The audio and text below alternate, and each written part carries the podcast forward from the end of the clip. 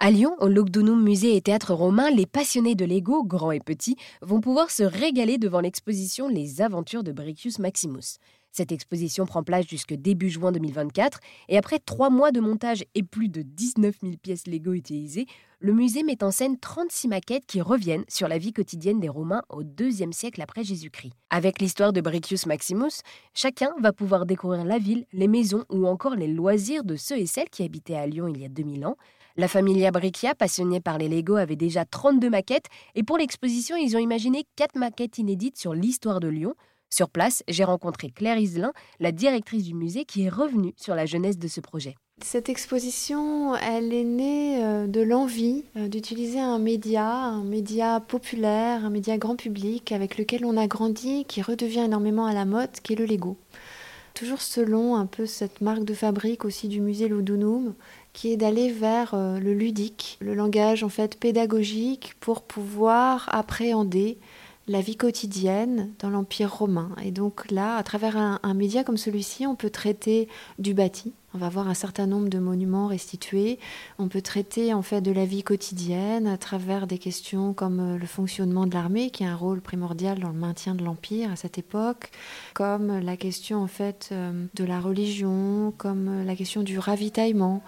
Et c'est merveilleux parce qu'on travaille avec un comité scientifique qui va se mettre en contact avec euh, les bâtisseurs légaux, la famille Abrica, pour utiliser ce, média comme un mode à la fois de vulgarisation en fait des connaissances, dans le bon sens du terme, mais également euh, comme un mode de recherche, parce que euh, il faut se confronter parfois en fait à la restitution, à la modélisation pour se poser les vraies questions. Et alors comment ces nouvelles maquettes ont-elles été pensées? On part d'un plan euh, d'archéologue qui est lisible uniquement par les initiés, hein, le plan d'un temple par exemple, et puis on va se demander comment ce temple qui a été retrouvé uniquement sous la forme de fondation dans la terre pouvait s'élever à l'époque. Et donc ça pose une foultitude de questions, et donc on propose aux visiteurs des restitutions qui peuvent parfois être des restitutions de monuments qui à certains moments ont été très fouillés, qui sont plutôt bien connus, et à d'autres Alors je pense au forum, par exemple, romain, par exemple, hein, mais aussi de monuments beaucoup plus inédits, comme l'une des quatre maquettes lyonnaises, qui est l'amphithéâtre des Trois Gaules. L'amphithéâtre ayant été partiellement fouillé dans les années 50, ça n'a pas été trop difficile, je dirais, mais l'enjeu le plus difficile, ça a été le sanctuaire qui est associé, qui lui a été euh, quasiment non fouillé. Donc on s'est servi d'iconographie et on s'est servi aussi de comparaison avec d'autres sanctuaires romains contemporains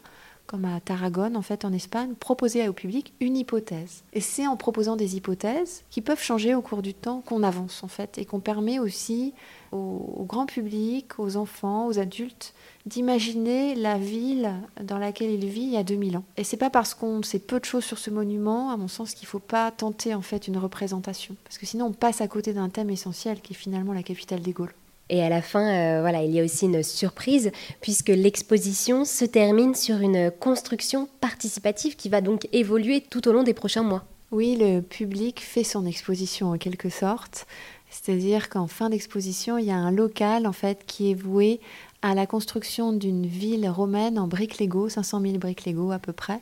Sur l'espace en des huit mois de notre exposition, on peut s'inscrire à des ateliers et venir appréhender le thème de la ville, sa structuration, ses espaces publics, privés, ses réseaux routiers. On fera une petite fête en fait finale pour tous les participants euh, qui seront, je pense, en tout cas je l'espère, assez fiers d'avoir réalisé cette ville euh, sur, sur ce temps long.